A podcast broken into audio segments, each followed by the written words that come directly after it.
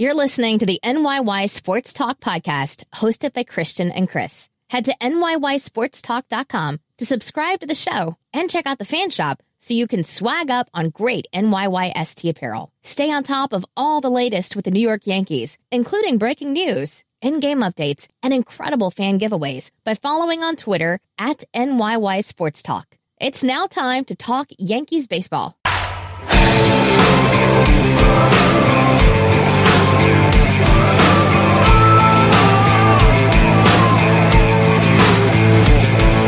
Welcome back. This is episode 40 of the NYY Sports Talk podcast presented by Brandon Rendini Fitness.com.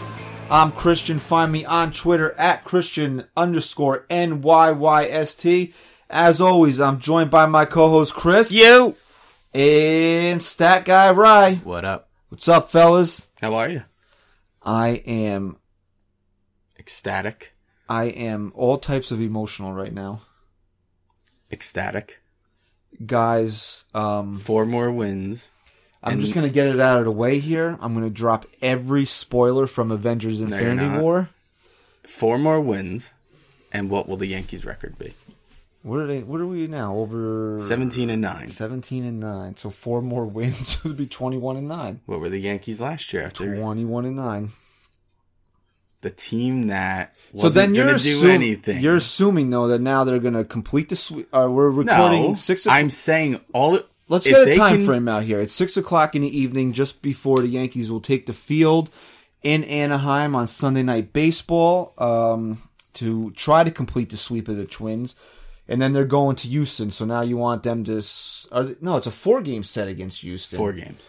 Why so many four game series? I hate the schedule. I hate it. I cannot. Didn't the Yankees have off on a Wednesday a couple weeks ago? yeah, Who the hell is between off the, on a, uh, in between, the, Marlins, and, the Toronto series? Who the hell put this schedule together? That was scheduled too. yeah. There's on, there's been more four game and two game series than three game series. I guess it's the unbalanced schedule, but I like I like three game sets. Yeah. Me It's- too. I would rather get swept in a three game set than split a two game a four game set if that makes any sense. Oh yeah, Someone has to win a three game set. Yeah. yeah. I agree. I agree with you. So And no, I'm not expecting them to go out and win four more straight games. What I'm trying to say is it could definitely happen. And if it does, this mediocre start this team got off to turns into the same start they had last year over 30 games. So anyone who was freaking out, including me a little bit, uh, this is why you can't freak out in baseball, especially in April. so they were nine and nine when they started the win streak. Yes. It still was eighteen games. I mean, in one week, right? Two seasons got flipped upside down. Yankee fans are optimistic and this team is incredible. And Red Sox fans are went from being on top of the world to now having their doubts, well, they won their twentieth game today. right? But the Yankees are what going into today? Uh, going into their game tonight. Three out in the loss column. Two. Stat No, guy I right. it's. I think There it are two. three. There are two. I'm telling you right now. All right, look. We he The has Red the Sox title have- of stat guy for The a Red reason. Sox have seven losses. Okay. They're 20 and seven. And the Yankees are 17 and nine. All right, so the Yankees are two out in the loss column. Correct. Right now they're two and a half. So if they lose tonight, it'll be three. Right. But they're two, It's in, two the loss column. All right. So a week or two weeks ago, when it was what six, seven games, and everybody said the division was over and uh, we might as well focus on the wild card. It's it was the middle of April. It just shows how quickly a season can be turned around. The Yankee look. I hate going back in the past because so many different variables and different players, blah blah blah. But the 2009 World Champion team won 103 games. They were like six games out of first place at the end of June. That was the that was the last Yankee team to win 100 games. Was it? Yeah. I think so. Yeah, But the Yankees just- haven't won 100. But it just since. goes to show you No, I know. that that team won 100 games, and they were through through June, really through three months. They really hadn't found their footing yet. Because how many games do you play in, in one month? You're playing at least 25, 26 games in a month. A lot can happen, man. There's a lot of streaks in baseball, and it just so happens that The team that was winning and the team that was losing flip flopped in this last week. And the Yankees lie even. You want to go more recent to make you feel better about yourself. I nobody. I mean, I'm not going to scoff at a 91 win team. I would still find that impressive, although you do f- kind of expect more out of this year's team. But that team really, I mean, to coincide with Judge's slump last year, they were what were they under 500 in that If you stretch? break down the Yankees season last year, if they don't start 21 and 9, their season's done. That 21 and 9 start carried them through the entire summer. yeah, and then they got hot in September though. Right. But what I'm saying is if they don't if they don't get to 21 and 9 the way they played after that, I mean, you're right. They might have been under 500 throughout the summer. it just goes to show you that the season is so long that one significant hot streak can really change the fate of a season. I was just going to say that's why sh- these streaks are so important. You know, when the Yankees weren't playing that great to start the year, they still played 500 ball. If a team's not hot and they're playing 500 ball, that's all you can ask for. And when they get hot, they have to go on a streak the way they, they, have. ten out of fifteen. You got to win eight out of ten when you're going on when you're hot, and when you're not, you got to find a way to at least play 500 baseball. And if you can do that, you're going to be in the playoffs easily. When the Red Sox, what were the Red Sox high water? They were what seventeen and two at one point. Yes, which I believe was a major league record for starting a season. You see, you you knew. I mean, you had to have known that they weren't going to keep up that pace all year. No, of course not. So why were people on the ledge ready to jump off? Like, oh, the season's over. Psh, jump, because it's, it's right in front of us. I mean, you check this thing. I mean, I I found myself score checking in April. Okay, I never do that. I'm checking the Red Sox scores, and then I click over to standings, and I see the Yankees seven games out, and But it's it tough to look really at. mean anything this I early in the know, but it's still tough to look at. It's still tough to think about. If the it's Red- still seven games. if the Red Sox were ahead seven games and the Yankees were three and ten or three and eleven, I would probably be worried. I wouldn't lie, but they were seven games up, playing out of their minds, and the Yankees were playing 500 baseball. So you knew that the Yankees were going to kick their funk, and Boston was going to come down to the pack. I'll tell you what, if it was maybe June when that happened, and then the Yankees were seven games out, but the Yankees established themselves already to show how good of a team they could have been, I think fans wouldn't have reacted the way they did. The problem was that the Yankees were playing 500 baseball, the Red Sox were red hot, and we didn't know what this team was capable of yet. You were watching a team that couldn't seem to put together a win streak or couldn't click together. So that seven games felt like 20, right? You didn't have any faith in this team at that time. You didn't hmm. see much success. I was- now, I'm still wasn't. I wasn't. no, I'm not saying you were, but I'm just telling you that it's mainly because this team didn't prove itself yet. So that those seven games made us feel worse It than it, just really felt was. nice to have a week where we didn't have to defend Aaron Boone and where people didn't want to send Gary Sanchez down to AAA or uh, whatever other comments that we were getting accustomed to seeing. We still, we still saw one thing that has been a constant. Well, if there's one, well, if there's really two negatives to, because everything can't be sunshine and rainbows here, right? So if there are still two negatives coming out of this eight game win streak, it is the Yankees still lead the major leagues in errors, and they played a couple of sloppy games this Okay, this during the stretch. me and Ryan were at the the first game against the Twins. no, I was at the first game against the Twins. All right, so- we were at the second game. That game alone put them ahead of the pack, where it's going to take a couple weeks before anyone else has more errors in them because they had four errors in that game. You didn't really think about it too much because they won, and it was actually a nice win. Those four errors really didn't come back to bite them, but you know, you commit four errors in a game when you're already leading Major League Baseball in errors, you're going to sit atop that list for a pretty long time. But other than that, what's our other uh what's our other issue that we seem to still have? What's our other issue that we still seem to have, Christopher? Huh? Sonny Gray.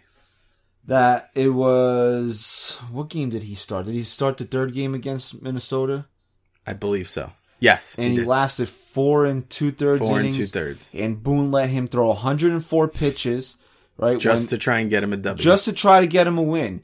When every other pitcher not named Luis Severino was done after 80, 85 pitches. But Boone, uh, you want to say to his credit, to his fault, you can stand on either side of the fence as you want to on that one. Wanted Gray to get a W while the team had a lead. Uh, you know, get him through five while the team had a lead so he he would be in line for a W. Because, you know, positive reinforcement, Right. you know, what, whatever it is.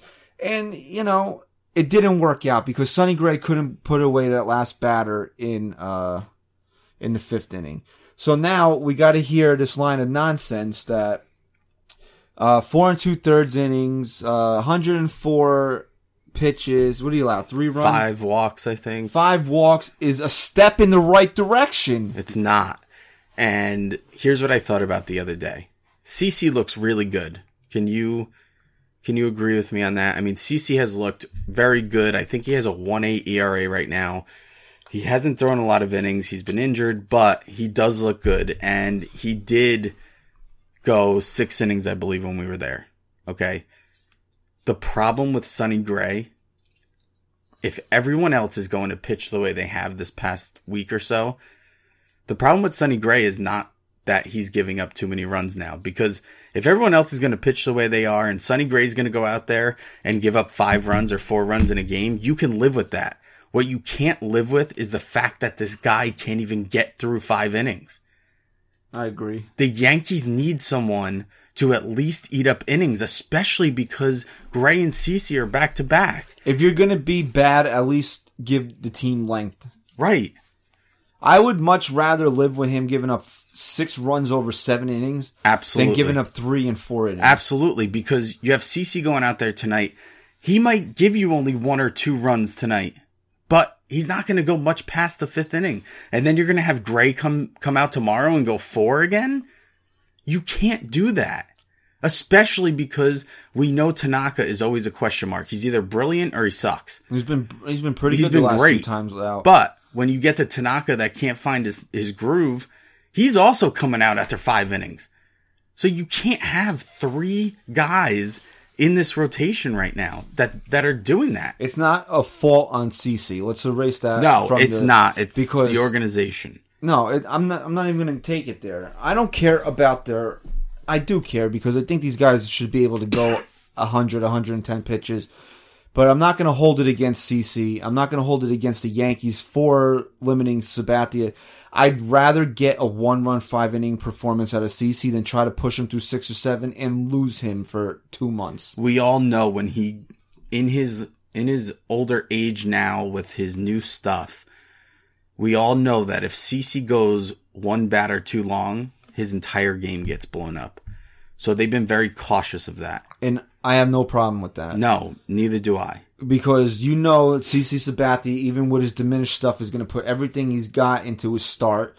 And like I said, I'd rather him give me five great innings than try to get a sixth out of him. And then maybe that six is where the game gets. But I think the last couple times out, CC Sabathia has maybe given up four or five runs. I think only one or two have been earned.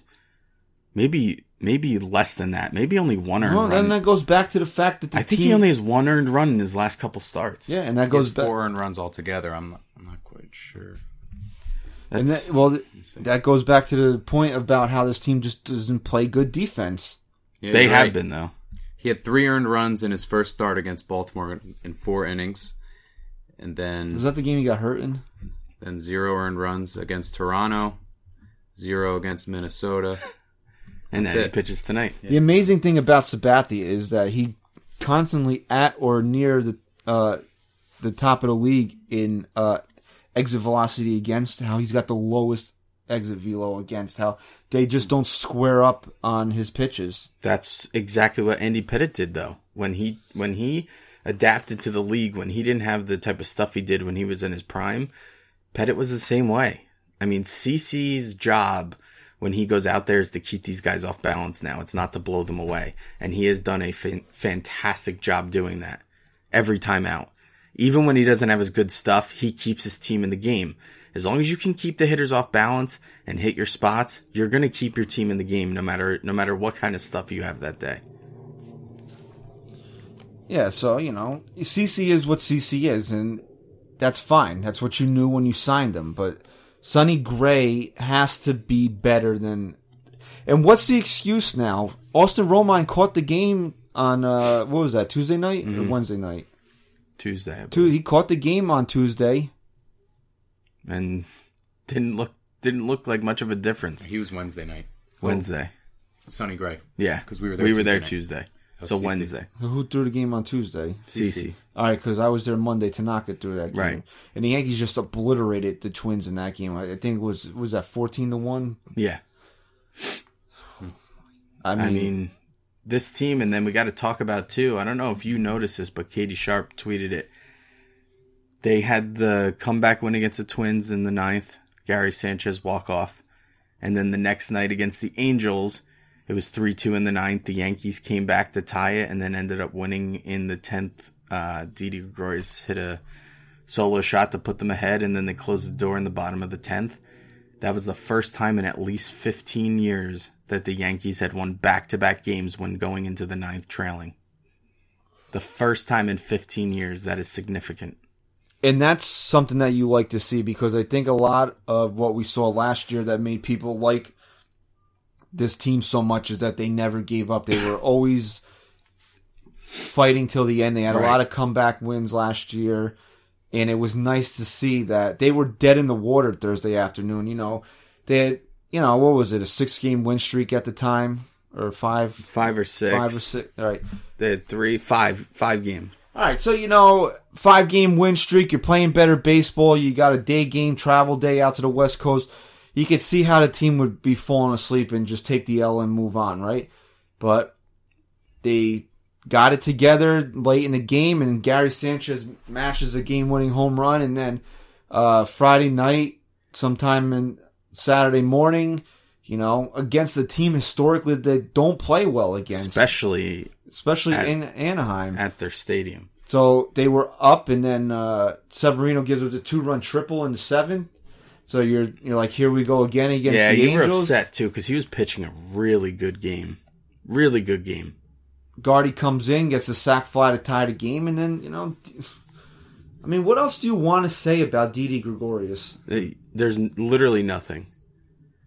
There's literally nothing. I mean, this guy is absolutely unbelievable right now. Yesterday, before the game, which is amazing that the Yankees scored 11 runs yesterday, and Didi didn't contribute at all, which is amazing. Just goes to show how how solid this team is. that be I don't know if it's just you know things fluctuate or whatever, but before the start of yesterday's game, home runs, batting average, runs batted in, and slugging percentage, Didi was either the league leader or tied for the league lead in all those categories. Unbelievable. And you know what? I'll I'll say this too about this win streak. The Yankees have been facing some decent pitching. When they had to come back in the ninth the last those two nights, it wasn't like their offense was asleep. They were facing some good pitching. Whether that pitcher is good or not, they were keeping the Yankee offense very off balance. They were throwing good pitches. It- It's not like they were really having terrible at bats. well, Thursday's game, it's kind of hard for me to give Kyle Gibson any credit when he came into that game with a career 9.3 ERA against the Yankees, and then he was throwing a no hitter through six. But he, but it was a good no hitter. It's not like the Yankees were going up Oh. there sure. swinging with their eyes closed. He had a career high in strikeouts in that game too. He Yeah. was throwing a he was throwing a good game. But again, it's one of those games where if they had lost, you don't really feel one way or the other about it because of the situation coming off five in a row, Right. Going out on the West Coast, you know. So you just you chalk that up to being a long season and guy, you know, you human nature, you know. You Right. You're not going to win every game. but you know, But- Addison Reed, you know, opened the door, uh, allowing the Yankees to get a run in the was it the seventh or the eighth? Seventh. In the seventh, Stanton and then double. As much as uh, you want to give Sanchez credit for winning the game on uh, Thursday, I don't know what the hell Miguel Sano was doing playing third base. He single handedly put both of those I runners know, and on. you know what? Even after they lost, he was just sitting in the dugout with his head down. He knew he knew it was on him. especially the uh, the Stanton at bat when he cut in front of the shortstop. That was bad. Because if he stays at third and lets the shortstop field the ball, they probably get Stanton. And then at worst, even if they you know, tie it if they don't if if they even pitch to Gary. Yeah, then- Rodney Rodney made some good pitches that inning too. He had two ground ground outs. And then uh, what does Kay like to say? The fallacy of the predetermined Yeah. outcome. You can't say that Stan still would, uh, Sanchez still would have hit the home run, but even if he does, It's only a tie game. it's game. only a tie game at that point. And that, even that pitch that uh, Sanchez hit out, that he went, he went. It was inside. It was inside. It was a good pitch. And he kept it fair. He wrapped it around the pole. I got to bring this up though. I'm tweeting the game. Uh, what was the first Angel game Friday night? Yes. I'm tweeting that game, and Boone decides to go with Guardy in that situation. He pinch hits for Tell. What does Guardy do? Hits a sac fly RBI, and the Yankees tie the game. Correct? Yes. Wouldn't you say that that move was a positive move, regardless of what you think Torreyes could have done in that situation? It's a positive move because of the result. Exactly. I had Yankee fans complaining to me that Boone pinch hit Guardy for toe. I get, I get where they're coming from in saying that Toe doesn't get a chance in those spots or whatever. And that if he didn't do that, they wouldn't have had the liability defensively because then they lost their DH. and Duhar moved to third, so on and so forth. But how can you complain about a managerial move that tied the game for your team? Who's to say that Toe would have done anything different? Who's to say that Toe wouldn't have grounded out or or even into a double play to end the inning? It's a positive. You don't complain the about a result. Exactly. So But you don't complain about right. that. No, I'm not gonna get worked up. It was. I'm assuming. Uh, I forget. I'm. I might have been half asleep when this happened. Uh, because it was so late at night, and I'm old, so that's what old people do. They Mhm. fall asleep at night. Um, it was a righty, right? Pitching for. I believe so, yeah. All right, so. You know, you have a lefty on a, a veteran lefty who has shown to be clutch in his career, sitting on the bench against you know. Granted, we all love Ronald Torreyes, but you know the move is to put Gardner up in that spot. Right. Even if Gardner strikes out, you know, then you have outrage like, "Oh, Toe's doing so great this year," and blah blah blah. But still, the move was to put Brett Gardner up in that spot. And you know what? To me, there there doesn't need to be any justification for a move that results in a positive outcome for your team. I'm sorry. There just doesn't have to be. Because then you're just going to complain about everything Well, at that point. I wouldn't say that that doesn't have to be any justification if it results in a positive because sometimes you can make the bat the wrong move and get bailed out by your players. What if Boone was doing methamphetamine But isn't that? in the, I don't the even dugout know what you're going to say. and decided that uh, Masahiro Tanaka should pinch hit in that spot? And everybody's like, Jesus, what are you doing, Boone? And everybody knows it's the wrong move, but somehow Tanaka gets hit in the head and the winning run scores because the bases But are loaded. but isn't that what managing is? Isn't That's that still the wrong move despite the positive no, result. No, it's not. Because any move you make is either making or breaking you. So you mean That to tell is me that right. is what a manager has to realize. You can feel so what when he does make the right move, but then uh say the right move in this instance is leaving Torreyes up at the plate, right? And he grounds into a double play. he's going to get Isn't second. isn't guessed. that of course? So no matter what, it it is all about the result. It is, is, all but about just because it's positive doesn't mean that he doesn't have to answer to it. Because again, let's say he he gone crazy and he decides. Okay, so what if he does do your stupid scenario where Masahiro Tanaka comes up It's, and it's and only pinch hits? stupid because I had to pick something to the extreme to get my point across. So then, so then here you go. Say he does that and he answers to why he did it, and he said, "You know what? I don't know why. I just had this. I was doing feel- meth in the dugout. I just had this gut feeling yeah, that he was going to get hit in the head that with the pitch. Tanaka, that the pitcher was gonna, this was going to get in his head and he wasn't going to be able to gain control and he was either going to walk or, or hit Tanaka. I just had that gut feeling. Isn't that what the fans want out of a manager? No, I think they, they want him to put the Mas- binder down, right? And I- have a gut I would think that they would rather Ronald Torreyes hit in that situation than have a manager just completely go off the rails. I'm there. sorry. The, it's all about the result. You can question the manager all you want, but it's all about the result. You can't have it both ways. You want you want a guy who feeds off the binder, or you want a guy who, in his gut, feels like Gardner's going to come up big there. And yeah, I know he flied out, but he did still come up big because that run scored and they tied the game and they ended up winning the game. I don't care. He hit a fly ball. So what? That's what the situation dictated. Absolutely, absolutely. And how many times has Torreyes actually hit the ball in the air? He really doesn't hit the ball in the air a lot. he doesn't. And Guardy, his swing is more conducive to getting to lifting and hitting a fly ball. And I know Torreyes has speed, but Gardner on a ground ball, being a lefty coming out of the box like that, yeah, that's another point. you know, it's gonna also give them Gardner- a better chance Gardner's of, more of staying likely- out of the yeah, double play. no. So you just can't. I just it just baffles me that people were upset with Boone after the Yankees tied the game. I just, you know, at least we haven't gotten any fire Boone comments. If you want to, mm-hmm. if you want to make a statement like, "Hey, I'm I'm happy Guardy came through," I would have liked to see what Toe could have done there. But you know what, Guardy came through, so whatever, that's fine. But don't sit there and say, "I can't believe this guy would honestly pinch hit Brett Gardner with Trey." Well, guess what? His move worked, so f- believe it and be happy about it. Or else this guy will again, just like Stanton, will never win here. These fans, they're just wrapped up in negativity. they're very passionate. Yeah. Okay. Uh, it's funny though because why? It, I don't get it though. Why would the fans be so anti Boone? Like I never got the sense that Girardi was loved here. Apparently, apparently, he was by a lot of people. And you know what? You said it to me. I think my wife said it to me. Ryan, you might have said it to me. Listening to Boone in the postgame is such a breath of fresh air. You feel like you're getting answers. And Joe was, you didn't realize it in the moment as much as you do now listening to Boone, but he was very closed off. And you could really see why the Yankees felt they had an issue with him. He was very closed off. He's very defensive all the time. And you don't get that from Boone. You get answers from Boone.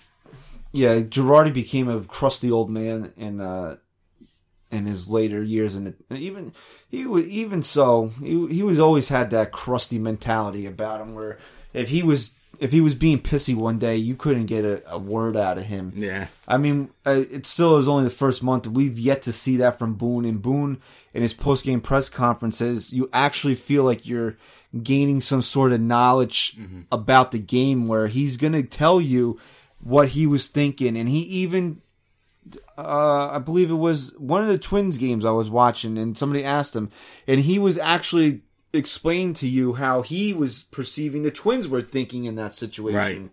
which is pretty cool as a fan to be like, okay, this is why the Yankees did this move because our manager is actually over there thinking along with their manager Right.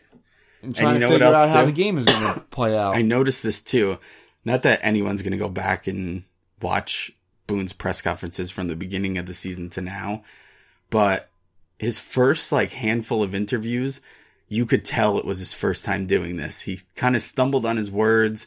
He was uh, very hesitant. Um, and now it's kind of like he's just very comfortable. Not that, and it's not just because the Yankees are winning. You could tell he's finding his comfort in being a manager of this team and facing the press. And I think this team is, you're seeing a team that is clicking on all cylinders right now. And you're seeing a team that is scary. You're seeing a team that your eight and nine guys are coming up with runners on and you're, you're happy they're coming up. I mean, you're happy that Torres is coming up with runners on second and third and two outs. Your nine hitter, you're happy about it. When's the last time you felt that? Honestly, You're not supposed to feel happy. You're not. You're not. nine-hitter you're coming. not. It's unbelievable. And it's a it's a great feeling right now. And imagine if Austin it wasn't serving the suspension, inserting his hot bat into this lineup right now. I haven't missed since, Oh no, I'm not Torres. saying that. All I'm saying is Walker is the only guy right now that comes up with runners on where you're like, uh, But what are you supposed to do with him right now? no, he's doing, you're doing exactly what you have to with him. I mean, if you didn't have him, you'd be screwed. Because right now the team is winning, uh, is in an eight game win streak. Everything's rosy in Yankee land. Um, but what are you supposed to do with Neil Walker? Uh, he's he's the one getting the vile the vile spit at him from the Yankee fans right now. Yeah. Because he's hitting what one sixteen or whatever the hell it is. I'm It's sure not Ryan, that bad, I don't Ryan think. can get us the number. He's not hitting over two hundred. Yeah, I think I, I think it was He's- around 180 something. He's getting close to Wade territory. 181. One eighty one. So he's So he had a couple hits. I'll tell you what, the game He went that two for five uh, yesterday. There Oh, you did go. he? the game that uh, they tied it in the ninth, three three. There was a couple times where you thought Neil Walker was going to break the game open.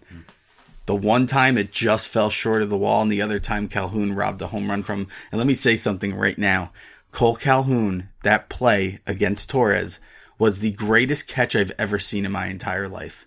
If you take that from beginning to end, the jump he got on that ball, the air that he had on that catch, and the way he just fully extended Yeah, you don't see and that made often. that play, it was the best play I've ever seen in my Full life. extension. Uh, too bad the guy can't hit. He's batting like 160 Yeah, he's right now. not doing good. Let's see. But man, did he have a game in the outfield. And then he robs that home run against Walker. I'm Kole Calhoun. Yeah. doubles up Stanton, which I don't even think we should get into this because it's just mind boggling that play. But you and I and Ryan too. I mean, for 15 minutes before we came on the air here, we've been trying to figure out how the ruling made sense, and I can read the rule 100 more times and it still won't make any sense.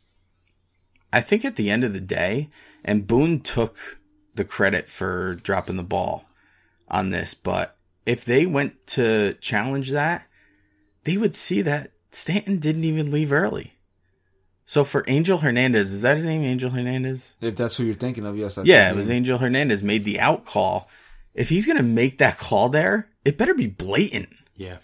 I mean, Stanton's foot was on the bag when Calhoun caught the ball. So how are you going to do that? And then I wouldn't even get into my thought processes that it's supposed to be an appeal play. Angel Hernandez isn't even supposed to make that call there. The Angels are supposed to appeal that play. But I don't know. Uh, like you said, I could read that rule 400 times and it doesn't make sense. So the if the Yankees lost that game, we'd probably be making more of a stink about it. But they didn't. Yeah. They won, so who cares? Ryan, what was the numbers you had of their how they've outscored their opponents during this stretch here? They've outscored their opponents during this eight game win streak 62 to 17.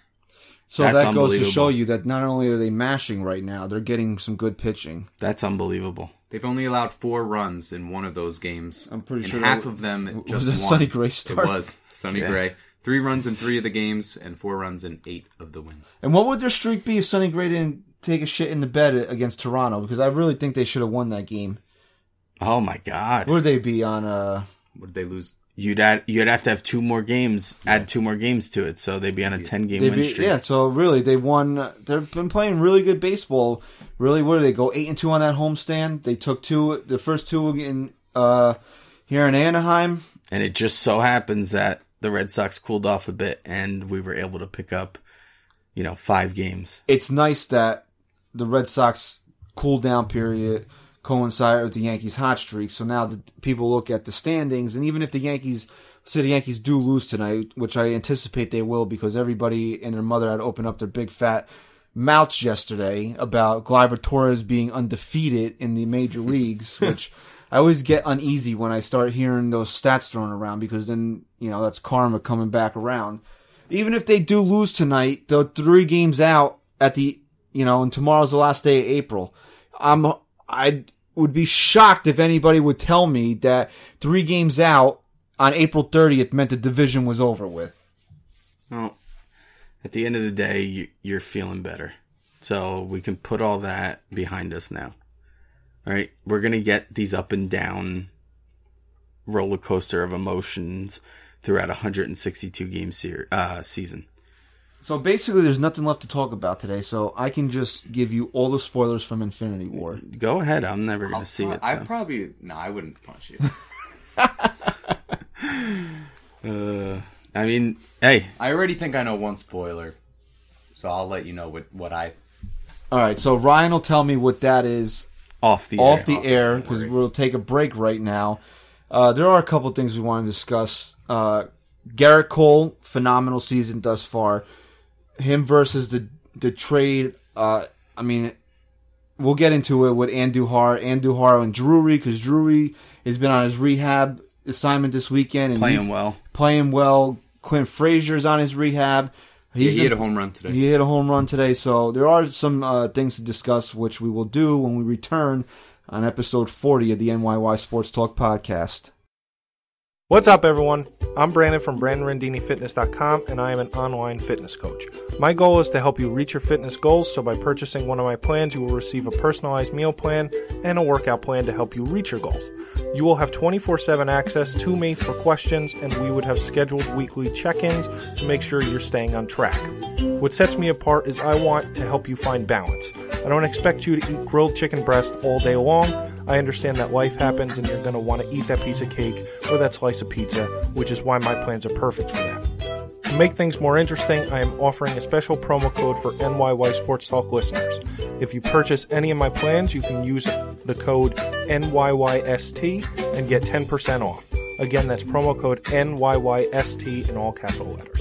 So head to BrandonRandiniFitness.com today and find the plan that works best for you. All right, we're back, episode 40 of the NYY Sports Talk podcast. So, Stat Guy Rye gave me his uh, his spoilers off the air. Do you want to know how many of them you got right? Uh, no, no, No? All right. Don't say anything. Do you want to know how many he got right? No, I don't care. You could you could like uh use your fingers to show them. Oh God, don't- talking about spoilers. I don't care. You, I'm here to talk Yankees. I don't care about the Avengers. yeah. When it's Yankee season, I can't care about anything You else. can't. You don't care about anything, regardless. I care of about my season. family and I care about the Yankees.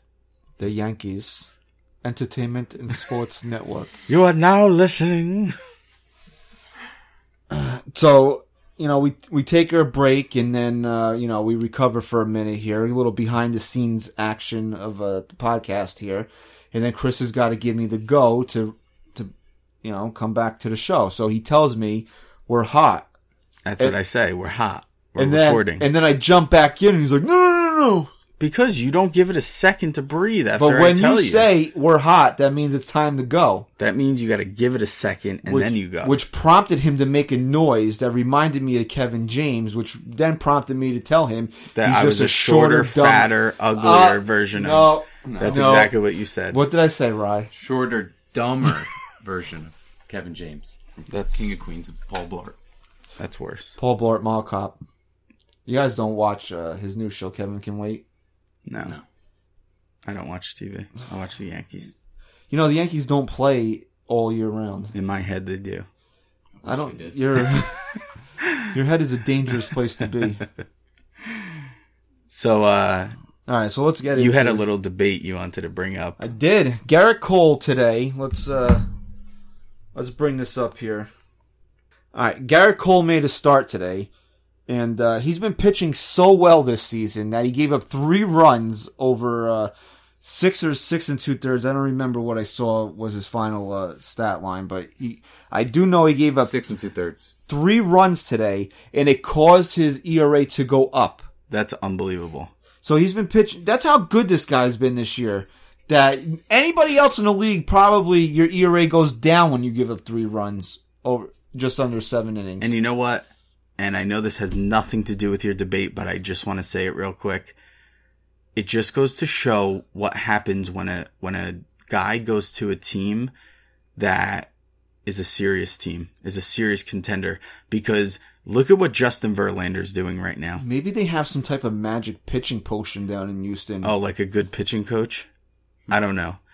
Um, this guy is how old now? 33, 34? is Cole that old? No, no, no. I'm talking about Verlander. Oh, I was gonna He's say. 4 and 0 with a 1.36 ERA. He's got Ver, Ryan. looked that up. Verlander's got to be older than thirty. I think he's 34. He's thirty-five. 35. And Okay, and he people was thought on- he was done last eh, year. Cole's Who- twenty-seven. Who wouldn't have thought he was done? But now look at what he's doing on a good team. Has he even lost as a Houston? And Astro? imagine Probably did he go like eight and one down the str- down the stretch for them? No, it couldn't have been eight and one because he did. Could he got nine starts in no, last yeah, year? he, mu- if uh, you include the postseason, maybe i- including the postseason. Yeah, I think he was three and zero or four and zero for them before the postseason started. he was five and zero before the postseason. oh my god! I don't think he lost a game in the postseason. No, did he didn't. He You know, he didn't. went two and over. Or I don't know if he Then in got. the postseason, he um He was four and one. He did lose one game. So he went nine and one in his tenure with Houston last year. Nine Um, and one, it's unbelievable. and they maybe they, I don't think they get past the Yankees without him. Imagine. To be honest with Um, you, Oh no way! Imagine if Keuchel was pitching good this year. He's having I mean, a down year. I haven't really yeah, checked. he's got like a four plus ERA right now. I looked up our buddy Lance McCullers, and he's outside of one rough outing against Houston. He's been really good this Yeah, year. Yeah, and he he threw a perfect game into the fifth last night. He was throwing a perfect game, and he ended up getting the shutout. I think he threw seven innings. But back to Gerrit Cole because this is how this ties back into the Yankees here. Guy's pitching to a 1.73 ERA through the first month of the year. He had 12 more strikeouts today, so if you extrapolate that throughout 30 31 starts, he's on pace for 300 341 strikeouts this year. yeah, 200 is an outstanding season. This friggin' guy is on pace for 341 strikeouts this year. which to to I mean, you don't expect just like you didn't expect the Red Sox to stay as hot as they were. You don't expect Gerrit Cole to, to stay on pace for that. Maybe you do because the guy has he has shown ace like stuff in the past. So before we get into this debate, let's just preface by saying, to our knowledge, the reason why he's not a New York Yankee right now is because Miguel Andujar held up that deal for the Yankees. They did not want to give the Pirates Miguel Andujar in the package they had already put together, include uh, you know heading Clint Frazier. Yes, that's f- to our knowledge. Yes, that's correct. So the big debate is would the Yankees be better off right now if they did make the trade, being as hot as Andujar is offensively to what Gerrit Cole is pitching? What would benefit the Yankees more right now? I'm gonna go, and you can disagree with me. We can have a fun debate on this one. I'm gonna go on the side of I would still want Gerrit Cole knowing, even knowing how hot Miguel Andujar has been. And I'm gonna tell you this because I really think one more legitimate starting pitcher is what will keep the Yankees from going to the World Series. So the year. Yankees can't do that at the trade deadline? Now, who are you gonna trade then? I don't know, but they can't. But They can't get that pitcher at the trade deadline? is anybody gonna be on the level of Gerrit Cole? I don't know, but there will be someone available that can do exactly what Gerrit Cole would do. Maybe. heading this team into the postseason. Maybe. definitely. And I'll back that up by saying that Brandon Drury, who will maybe be activated tomorrow, Tuesday, the latest, with the way he's playing down in Scranton, is a quality baseball player. I know. It. This is going to be So tough. would you rather have Miguel Andujar or the combination of Brandon Drury and Gerrit Cole? I really think that's a lopsided trade if you say that I'll take Brandon Drury at third, Gerrit Cole in my starting rotation, and let the Pirates have Miguel Andujar. Here's what I'll say. I think that when you call up these young kids to this team and they start succeeding, it changes the energy of the team. But Brandon Drew is 25 years old. You act No, like no, he's no, a no, no. crippled But old also, man. No, no, no, you no, also no. have I- to keep into consideration that Drury's having these migraine issues. Who knows, you know, what kind of player he's going to be going forward. What I'm what I'm talking about is the guys in your farm system who you've been talking about for the last couple of years. When they come up and they start succeeding, it brings a different energy to this team. I don't think that Andujar is single-handedly responsible for these last eight games or Torres over these last six or whatever he's been up here seven. However, when these young kids get brought up and they start hitting the way they are and coming through in the clutch the way they are, it changes the dynamic of this team. And I think this team has been feeding off of that. You saw it back in 2016 uh, when they got rid of Miller and all of a sudden these young kids came up. Sanchez started hitting the crap out of the ball. And the Yankees actually made a decent run for it after that. And then last year, you have a bunch of guys put together that you don't know what you're going to get. And what happens? They start feeding off of each other. They build energy. I think Andujar brought that to this team as well as Torres over the last couple weeks. And that's something that Gerrit Cole pitching well, you know, he's out there once every four or five days. Yeah, but wouldn't it be nice to stack him with Yes. Severino and Yeah, then of course. you bump Tanaka down to three, and then you know you of have course, but but you don't CC in the as your fourth. But you don't know what Gerrit Cole's going to do in the in the AL East. I mean, come on, you really don't. it's a move I would have made in If you're if you're talking about in the long run, where this team's going to get to the postseason and they need another significant guy to to bring it all home, yeah, you're going to need that guy. Especially if Sonny Gray's going to continue what he's But what he's you know been what, doing. Chris? It was a move I would have made in February or January, whenever the trade talks were, and it's a move that I would make now, even knowing how good See, Andujar has and been. that's where we disagree because, yes, I would have made the move too. And before Andujar came up and has done what he's done, I would have been fine with that. But now, I can't justify getting Gerrit Cole here for how many pitchers have you seen come to the Yankees who are supposed to be good and they're just not?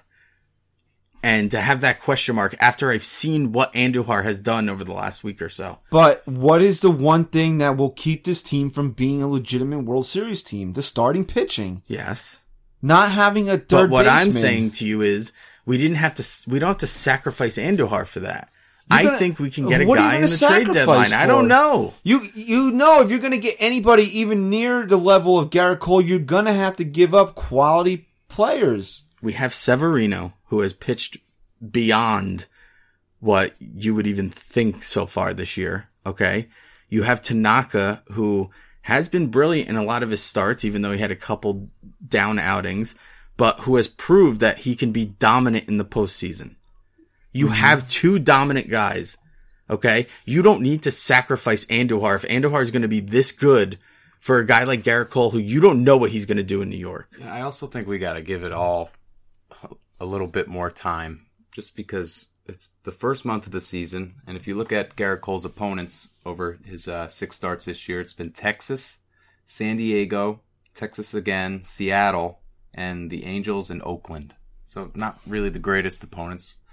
Not the uh, best offenses, but it's still, I mean, it's But still it's- Major League Baseball. but it's still April, so I mean it's Again, starts. I, gotta- I'm not. I haven't changed my opinion on the deal after seeing Andujar. Or I don't care if Gerrit Cole was playing against high A ball players. It's still a move that I think the Yankees should have made. Because again, yeah, you got Severino, but Tanaka is you. You just don't know with him what you're going to get start to start. Even though he was dominant last year. what if Gray was having a dominant year? Would you still feel the same? What if Gray was 4 0 with a 2 2.50 The team needs still needs pitching depth, and I would rather. I, what if he was pitch averaging six and two thirds every every time out? Are you gonna let me finish, Kevin James? uh, because you're talking like a Met fan right now, so that's why you're Kevin James. Mm. right. The team needs depth. They need a sixth starter. They need to, a guy to go to in a situation. And I hate, hate, hate saying this because he's been so consistently good. But Jordan Montgomery would have to be the sixth guy and get me another guy in here that could be a valuable piece of this rotation. Because nobody stepped up. Chance Adams is pitching to what a four eight ERA right now. Luis Cessa's hurt. Not that we would want him to be in Well, that I'll tell you what. I'll tell you what. If Gray continues to pitch the way he is, I wouldn't mind Chance Adams coming in and filling his role No, to I- eat up innings. But at the level that he's pitching at right now, he hasn't even. He's not even. mas- Bro, his ERA is half of what Sonny Gray's is. And he pitches more innings than Sonny Gray does. So if you're approaching five in Triple A, You know what? Give me a guy who's just going to eat innings at that point. Then why'd you let Jaime Garcia go? If you want a guy to just eat innings, you know Jaime Garcia is going to get you through six. Because they thought Gray was going to give him something more. And Montgomery proved himself last Montgomery. year. Montgomery. Montgomery. Montgomery proved himself last year. And, and you thought I you were going to get I something hate- more out of Gray. That's why I said I hate putting Montgomery in that position to be in Triple A as a sixth starter. But, dude, what you know, CC, you're only going to get five innings out of, and you don't even know if you're going to get a full season out of him, which we already have him because he's been on a DL once already this year. Sonny Gray is more nothing more than a pile of wet garbage right now. So you need somebody that's going to be reliable that and you what know I'm you can telling you is they're going to get that person. but okay, brain damaged Chris over there. You're still gonna have to give up quality prospects, probably more, knowing that the Yankees are in a need for something. Then now teams are gonna hold them up for more at the trade deadline. You're not gonna get away with. You're telling, but here's why I can't agree with you. And it's you're not gonna get Clayton Kershaw for Ronald Torreyes and it's trade simply deadline, for the which is- fact. It's simply for which the is what I fact think you think that is you're happen. complaining about a move that wasn't made to better a team that has just won eight straight games and is 17 and nine right now. If if the Yankees were nine and 17 and their starting pitching was still blowing up games, then I'd sit here and probably agree with you. But I'm not going to agree with you over the fact that they should have made a move that could have changed the the dynamic of this team right now. You never make decisions off your highest high, and you never make a decision off your lowest low. Okay, and I'm not going to make it to change my mind because the team is playing their best baseball of the season right now. They still need another starting pitcher, and I don't want a fifth guy. I don't want a fringe guy. I So want a top this. of the line guy. Let me ask you this.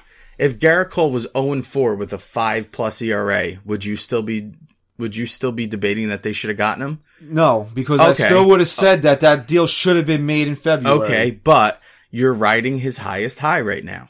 Right? You're debating this because he's on his highest And high. you're riding And if he my- was on his lowest low, You're- okay. wouldn't be making this debate. And you're just like riding I'm, Miguel just like I'm arguing high. with you. I'm arguing with you. No, I'm not talking about his highest high. I'm talking about the team playing well together right now. Because this is an argument of Miguel Andujar versus Gerrit Cole. That's not my argument I'm making. That's That's, what- what, you're not seeing. Okay. I'm not just talking about the production we've gotten out of Andujar. I'm talking about the dynamic that, that that him and Torres have brought to this team right now. And I think that if you sacrifice that for a guy like Gerrit Cole pitching every five days, yeah, it's going to better the team maybe uh, if they make it to the postseason. But I don't know if they hit that stride with So these they young kids coming so up to even make it to the wins postseason. right now? Do they have ten wins right now if they make the trade and Miguel Andujar is Who team? knows? Who knows? But I'm not willing to risk that. I am I'm not. for a top of the line starter because he's having a good season right now. okay. But I- in midsummer, when he's you know blowing up games and has a four ERA, you wouldn't be making this debate with me, did I not just say 105 times that I would have made this trade in the offseason? right? And that their numbers, as good as they are on both sides, have not swayed my opinion of that. But what I'm telling you is, they would be swayed if Gerrit Cole was having a shit start to his season. All right, so let's say Gerrit Cole was 0 5 and his ERA was 9.6 right now. you would and not be Miguel having this debate. No, you wouldn't. You're right. We wouldn't have, be having this debate because it'd be a silly debate to have. But it would not have changed my opinion that the deal needed to be done in February. I agree with you. It should have been done. So then in at that the- time, in that time span, I agree with you. It should have been done. But now I can't agree with you. I can't. This is a team that is, that is playing very good baseball, who has clicked, who has a great chemistry right now, finally. And you're sitting here telling me that they should have still gotten rid of Andujar. Yes, I can't agree with you. deal should still have been done, regardless of how well Andujar is playing. That deal should still have been done. I'm sorry. I'm going to stick to that. So if we're not talking about stats right now, right? We're throwing away stats right now. Okay.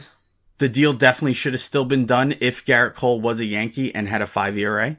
Yes. Yes, it still should have been done. Because then, so if the deal should have been done in February and he came to New York and he pulled a Sonny Gray, I'm not going to sit here and say, oh, they shouldn't have done that. Because they still should have done that.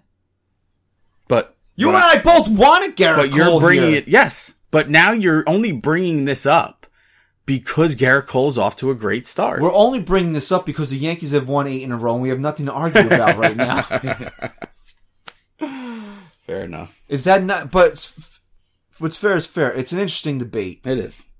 And you can't say one way or the other that I mean I'm I'm going to stick to my guns on it, but realistically, if you look at it the way I'm positioning it to you, the Yankees have Brandon Drury and Gerrit Cole or Miguel Andujar.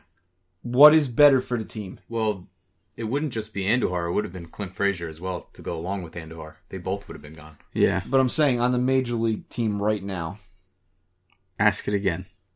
So the Yankees would have Brandon Drury at third base Right. and Gerrit Cole in their starting rotation, Okay. as opposed to But now. technically, they wouldn't during this stretch. They probably Drury got hurt, so they might not have. But you know, Brandon they could Drury's be ready to come games back. out of first place right now if that were the case. but Brandon Drury's ready to come Okay. back. so, So it's not like you were saying trade Miguel Andujar and they have nobody to play third base. They have Brandon Drury to play third base. again. If Gerrit Cole was not off to this start, you wouldn't be asking me this question. But he is, so you're asking me this question. If you asked me this question in the off season, I would have agreed with you.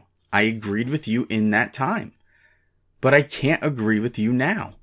Because as much as you want to throw the numbers away, you can't. You can't. You're making the debate because Gerrit Cole's playing well, and I'm making the debate against you because Andujar is playing well and has brought something extra to this team. Just like Torres has. How do you know everybody wouldn't love Gerrit Cole? Not saying they wouldn't, but I know, just like we talked about Boone's move to bring in Gardner, right? We don't know what uh, Torres would have done, but I know what Gardner did, and Gardner was successful. You know who's fault? I don't know what Gerrit Cole would have done coming here, but I do know what has happened that he's not here, and Andujar is. All right, so you know who we should really blame? Who? Brian Cashman. Because why the hell did you trade for Brandon Drury if you wouldn't trade Miguel Andujar? At the end of the day, that that's why the Drury trade baffled me. We thought he was going to come here to play 2nd mm-hmm. not to keep Andujar. and he'd still be shit out of luck I know. because they would have brought Gleyber Torres up. And and what has Gleyber done in last week that should that would give you any inclination that he shouldn't be playing second base? Let right me tell you something. Not only is he a stud defensively, this kid, he has such a nice swing that I don't care if he goes 0 for his next 20. I'm still going to sit here and tell you that this kid is a major league baseball player and he is not going anywhere. He is going to be a superstar. Well, Boone said it after a second or uh, maybe after a second game that it's this is not like a cam. I'm paraphrasing here. This is not a cameo appearance for Right. Gleyber Torres. He's here for an extended stretch. You know how we always talk about this debate with Tyler Wade and, and Aaron Judge, how they both had rough starts over their first 100 at bats or so, but you just, you could see in Judge that he had what it took and you never saw that in Wade. I don't care about Torres, uh, Torres's numbers right now as much as I do just watching him and his composure in the major leagues. And he is a major league baseball player. he was a little geeked up in his uh, in his uh, debut. Okay. Wouldn't, wouldn't you have But I'm just saying, and it was nice to see that he made adjustments even Right. as that game went along. Where he- Exactly. even though he didn't get a hit in his his first game, he did settle down, made Yep. adjustments, had better at bats, and then you know he got rewarded with his first major league hit the following night, and, and he's then he played, took off. He's played well. He's he's been great in What the is he field around too. like 280, 290 right now? He's got a couple, Probably. uh, couple ribs. Probably. He's you know what? He just he's going to be a solid baseball player. He And- really is. After his debut game, I ran a poll on our Twitter at NYY Sports Talk. Give you four options. Uh, what your career outlook for uh, Gleyber Torres was going to be? Hall of Fame, few, you know, multiple time All Star, solid career.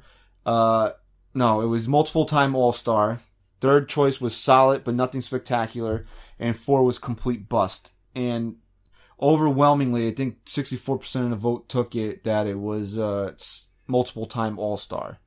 Which, Which was after he struck out what four times. Which was after his I oh think for- that's what I voted for. That was after his 0 for 4 start. So again, you could never judge that off of one game, Well, and, that's and why we know that. That's why I prefaced it, despite his for But four you like to get a feel for what the what the fans think too. So He's hitting 296 so far through seven games. So it's a nice start to a career. and that's how many and He, that's he definitely has more hits than Tyler Wade had all year, though. He's eight for 27. and how many runs batted in? Does he have two, three, He's got two RBI. and guess what? That's that's going what? Oh for his first eight. seven, maybe? Oh for his first seven or eight. So Yeah, that's he looks good. unbelievable. he fits in. Hashtag Glaber good. Glaber good. So let's trade him. Mm-hmm. for Gerrit Cole. You know, his last two years for the Pirates, he had a 3.88 ERA in 2016 and a 4.26 And the ERA home in runs, 2017. Plus, you got to think we'd be giving up Andujar, who in 2017 was a top five prospect for us. We'd also be giving up Clint Frazier, who we gave up Andrew Miller to get. Those are two highly valued players that I don't. I just feel like you're not putting yourself back in in your shoes back in February. Maybe if the I don't think Pirates you would have came, made that. Move. I would. maybe I if the would've made- Pirates, maybe if the Pirates came back and said, "We'll take Andujar, you can keep Clint Frazier," that Cashman would have had a different outlook. Maybe it was that. No, I think he wanted to trade Clint Frazier. I think that was his motive in. Any, Yeah, because we have a we have a, surplus of outfielders right now. I think I remember reading some that Estevan Florial's not off to a great start this season either. Hmm. Trade him. But that's the point. You can't. All these guys cannot play for the Yankees. Somebody's got to get traded. That's why I wasn't against Clint Frazier going. As much as I want him to succeed here and, and find a place, I just don't think he's gonna. I I really don't. You know, speaking of Frazier, you know he's on his rehab. He's playing for the High A Tampa Tarpons or Tarpoons, whatever the hell. you- Tarpons. Tarpons. There you go. Uh, he had. I think today's his third game. He's had mixed results, but you know he's coming back from concussion. He hasn't had baseball activity and since what? Yeah, he'll he'll be okay. I just I don't I don't think he has a future here. As much as I hate to say that, I just don't. I think a lot of that has to do with he wasn't really overwhelming us when he was up here. I think just and Yeah, again, gotta give him some more time. It also has to do with how high they are on Florial. I mean, But when I if- saw Frazier up here last year, he struck out a ton of times. But I saw a guy that could be a really great baseball Yeah, player. absolutely. But when you go and get a guy like Stanton, you have a guy like Judge already, and you're that high on Florial, you don't see a future for him here. And Hicks is not an old man. No, I think they have. What they have another year or two of Hicks. I don't see Hicks coming back for the long term. No, probably not. But And I'm not I'm not bash. I love Hicks. I think he's been great for this You team. mean Hicksy? Hicksy? It it just Just goes to show how many people have to just argue about everything that someone had to come at us for calling him Hicksy. like I know what the guy's name is. It's Aaron Hicks, but he's Hicksy. Joe and I tweeted that. I said Joe Girardi created that monster. We didn't create that monster. Right. But I'm gonna call him Hicksy until he's, He's no longer a And New York Guardy's Guardy. Guardy's Guardy. I'm pretty sure this is the last year we have Hicks under Is contract. it? Are you sure? Because what? It's six years of service time or less for arbitration. I could no. This is his sixth season, really? and he's only on a one-year contract signed Yeah, through guess. 2018. He- on so he's a, a free agent at the end of the on year. a uh, signed through 2018 on a one-year, 2.83 million dollar contract. So So could Hicks be part be of a a, free agent. be part of a trade no, I don't think they at the would. deadline? For what? I could see that definitely. Hey, if Hicks is having a hot year, then why wouldn't the Yankees keep him? Who's going to play center field then? but if Clint Frazier's having a, a great start, or I don't think. or I don't, I don't even know what you just said.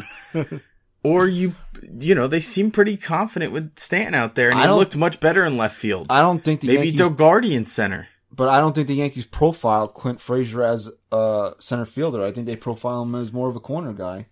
So then you put Guardian center, put him in a corner, and you keep DH and Stanton. It's not the, it's not the craziest thing in the world to think if Hicks is that hot, a team might want him.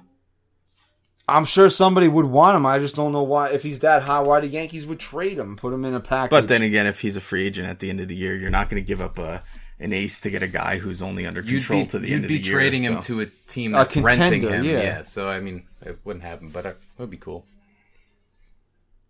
I'm just trying to think out of the debunked box. again. More fake news out I'm of just your trying mouth. to think out of the box, man.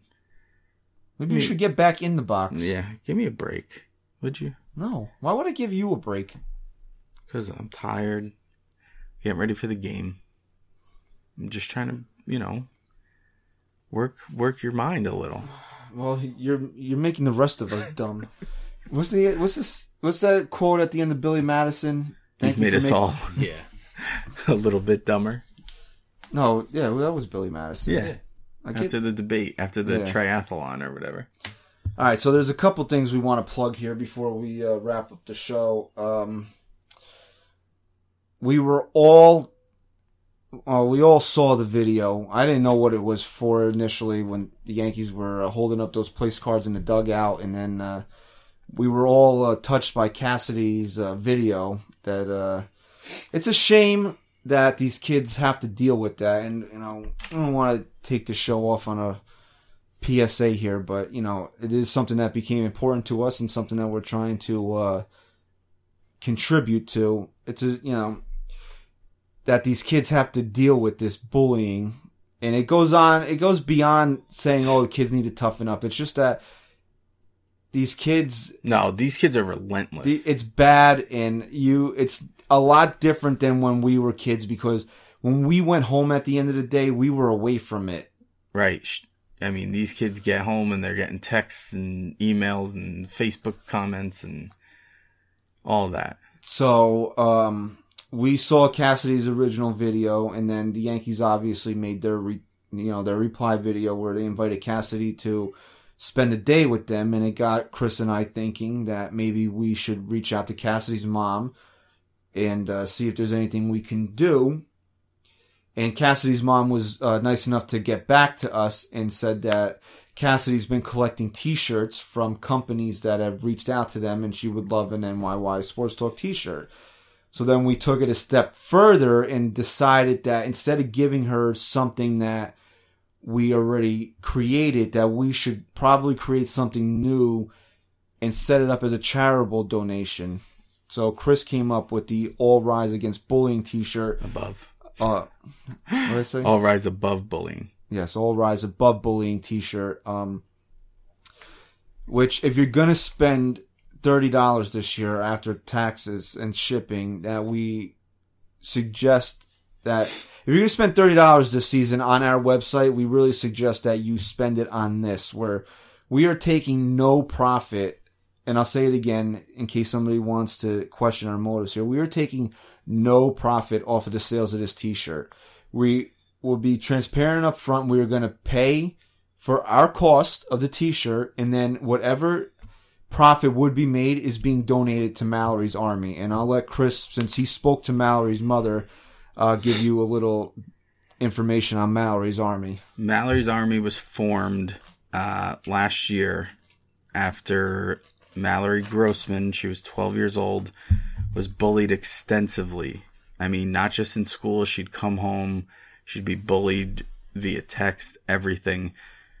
Mallory's mom tried to get involved, no one listened, and Mallory, 12 years old, was found dead because she took her own life from it. That's how bad it was for a 12 year old girl from New Jersey. So it's close to home. You know, they live maybe 15 minutes from us and we felt like it was the perfect fit to to donate to. And we reached back out to Cassidy's mom just to make sure that they were on board with that. So any profits made will be donated and we say in Cassidy's name meaning she inspired us to do all this and we want her to feel like she has made a difference for speaking out because that's, you know, probably the toughest part is being courageous enough to come out and speak out. So we want her to know that she's made a difference somewhere. And I'm sure not just us, but everyone who's reached out has shown her that. So uh, all of our proceeds will be donated to Mallory's Army. How much have you guys raised so far? Do you know?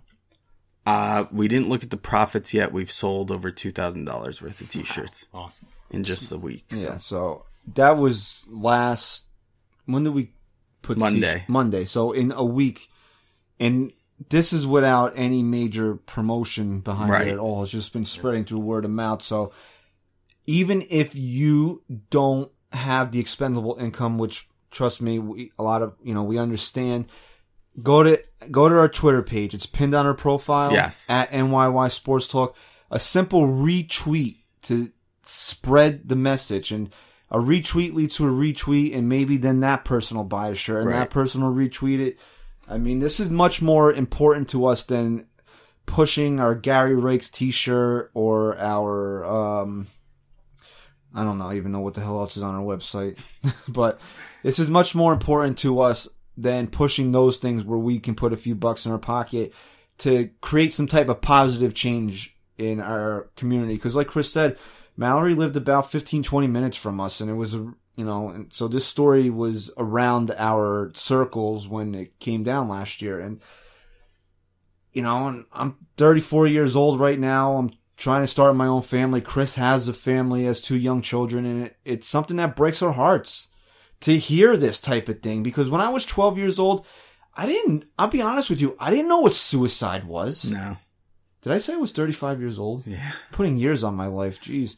But I didn't know what suicide was. Like that Nor was not should a, you have. that, that's not a concept that meant anything to me when I was 12 years old. And then you hear these children that are taking their own lives because they're being bullied. I mean, yeah. And Just it goes, it shouldn't goes beyond, you know, you get an old timer say, oh, these kids need to toughen up because in my day, it goes beyond that, No, man, because, because, everyone needs to learn how to deal with idiots, right? Everyone needs to learn, but it's beyond that. It's the relentless 24 seven of just breaking a person down.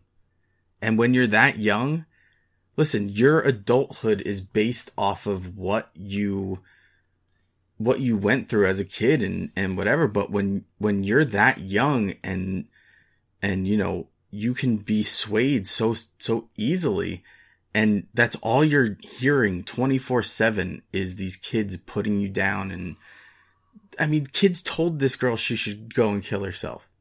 They told her she should. I, you know, we all dealt with our own degrees of bullying. I was picked on as a kid because, you know, I was short, fat, and had buck teeth, so I was an easy target for people.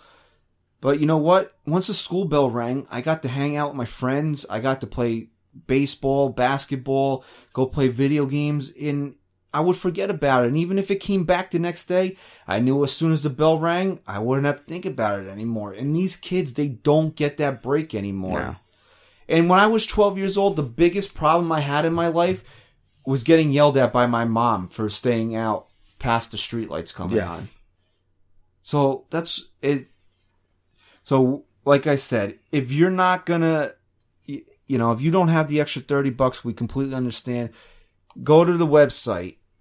Just copy and paste the link and put it on your Facebook or retweet our our pin tweet just to help spread the word. Yes. And that's all we really, I mean, we would love it if you guys could purchase a t-shirt so we would be able to donate this, um, money to Mallory's army. But if you can't, just, to, just to help us spread, Help the, spread word. the word.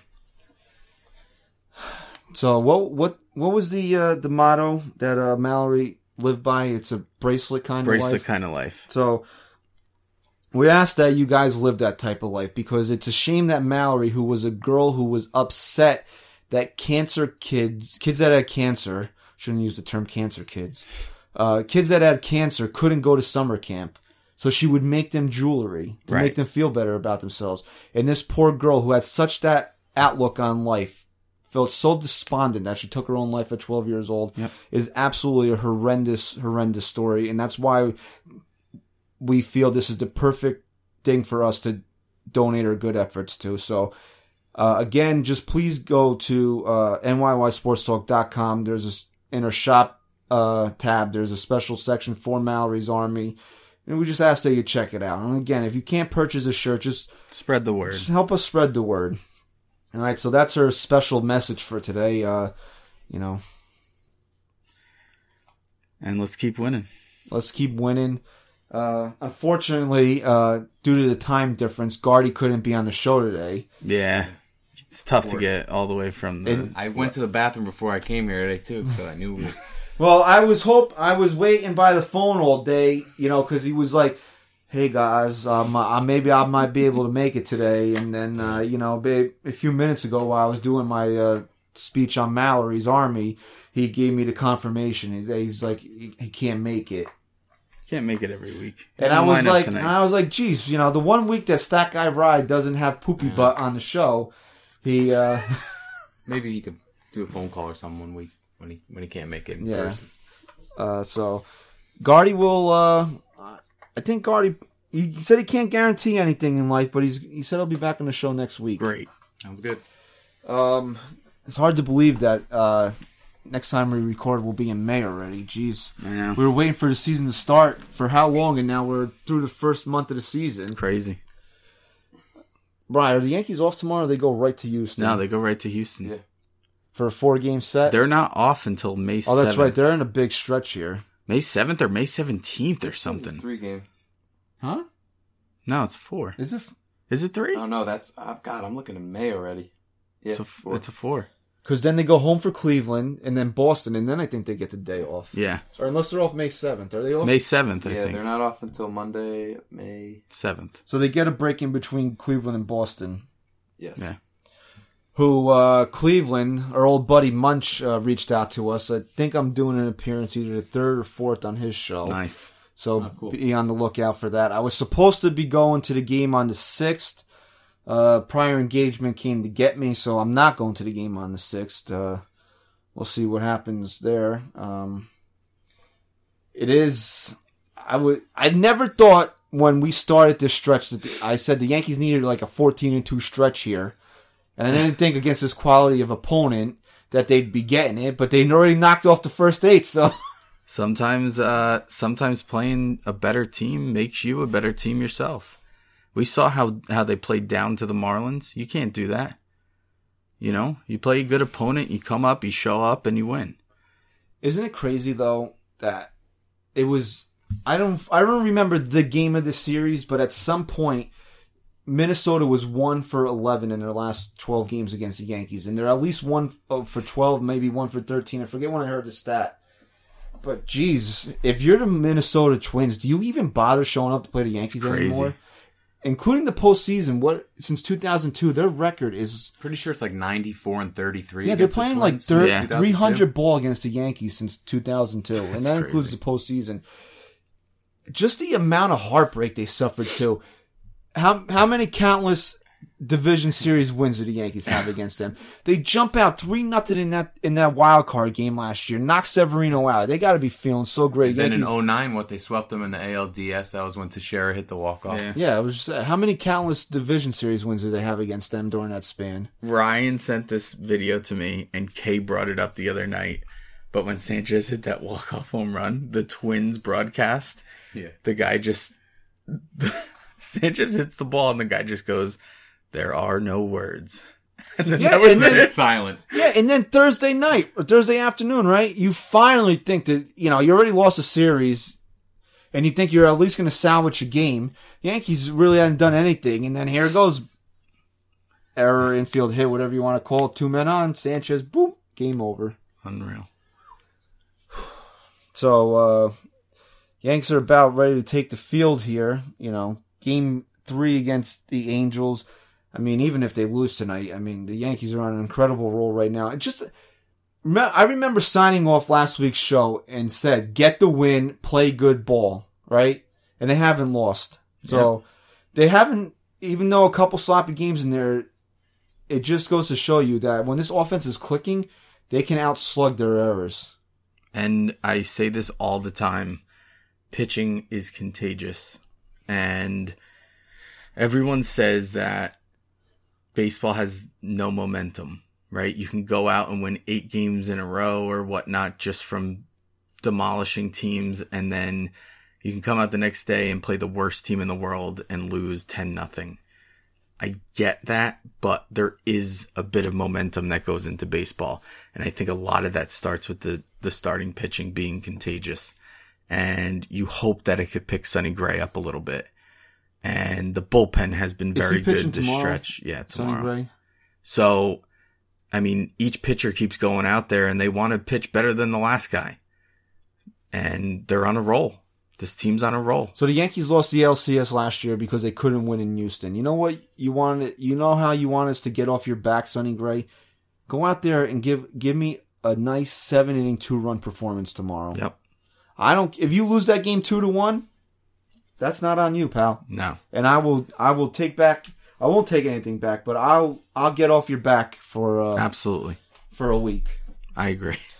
All right, so big announcement here on the NYY Sports Talk podcast. Uh, Chris, I, Chris and I have decided through much deliberation here that one episode a week is not enough during the season. Now we become too irrelevant. No, well, you've become irrelevant. No, we become too irrelevant when we just do one a week. Because we've seen how how much baseball can change over the course of five, six days. So, So- starting this week, I don't think we nailed down an exact day, but either Wednesday or Thursday, we will start releasing a second episode during the week. Yes. It depends on when we can actually get sit down and record either Tuesday night or Wednesday night. So it would be released next day. So Yes. That's our big announcement. There will now be two weekly episodes of the NYY Sports Talk podcast. You, if you're accustomed to listening to us on Monday morning, don't worry. That episode's not going anywhere. We're still going to do a weekend recording for a Monday release, and then we will sit down and figure out when our schedules best mesh, so we can get a second episode out either Wednesday or Thursday as well. So we've gotten a, we've gotten a lot of requests about it. Not not even saying that we're irrelevant, just that people like the show and they they want to hear us twice a week. Which you know, you wouldn't be saying that if you were married to us, because if you have to live with us, you don't want to hear us any more than you No. have to. But the fans don't have to live with us, so they want more NYY sports talk. And we're gonna give it to them. All right. So, uh, again, thank you for listening. This was episode 40, the XL in Roman numerals. I don't do Roman numerals. You couldn't count past three anyway, because Right. once they throw the V in there, you're all screwed up. Done. Mm-hmm. I agree. So, what Rocky comes after Rocky 3 then? Don't care. Stupid. You're uh, IV. IV. IV. So is that the is that And the then V and then VI. is that the Rocky where he goes in the hospital and gets hooked up to Yes. the bag of liquid? Okay, so I, I must have missed that one, Yeah. But that's the one Chris saw. Yeah. Oh boy, people are gonna love the second episode. Yeah. All right, so go to nysportstalk.com. Um, I believe Tuesday we uh, we were a little behind in getting this out here, but it will count as our April getting to know uh, Tuesday. Be on the look, even though it's May first, it counts as April. So shut up. Uh, our Ron Guidry interview, which was pretty cool to Very sit good. down and talk to Ron Guidry about uh, his career. That 1978 uh, season still ranks as one of the greatest in the history of Major League Baseball. 25 and 3, I believe, with a sub 2 ERA. Could you even imagine that No. today? so be on the lookout for that. Subscribe to the website this way. When the article drops, you'll be the first to know. You get a nice little email say, hey, Dingus, Read the article. read the article. All right. Also, go to the shop tab as we, you know, as we said earlier. Uh, pick up our Mallory's Army uh, against rise, all rise against bullying T-shirt. All rise above bullying. It doesn't matter. It's still the same message. All rise against bullying. All rise above bullying. The same message is clear. Don't be a bully. What's that? Rise above it. Rise. ab- You're so. See, this is what kills the show. Is because I Because you ran no because I'm trying. minutes. I'm trying to say don't be a bully. Then you act like an asshole. It makes me want to be a bully to you. All right, so go there. Just whatever this shirt is called. It's anti-bullying. Please pick up the shirt. Yes. And then we also got our Didi Gregorius shirt, our Gary Rake shirt, which, come on, I mean, the guy's only hitting the cover off the ball. Wouldn't you want to be seen around town wearing a Gary Rakes t-shirt? Because Gary Rakes, Rakes. okay? Um, I mean, do we have anything else we got to plug? no. Don't act like that. you never gave away the wreath this week, which I was, I'm very disappointed in you. Do you want to know why? Do you want to know the truth? Yes, I do, actually.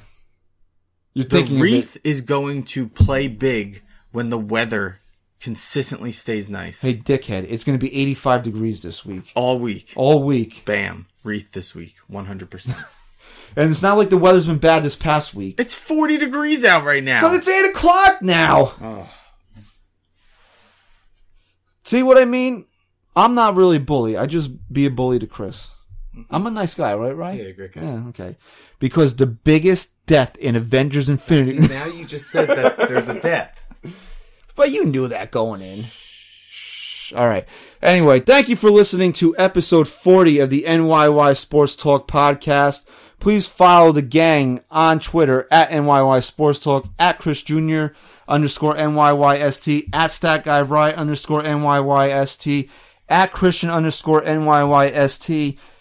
Ryan, Yeah. you got anything you want to add, pal? I'm good. You guys covered everything. We covered everything. So, uh, adios to Ryan till next time. And, uh, Chris, I kinda like you. say goodbye.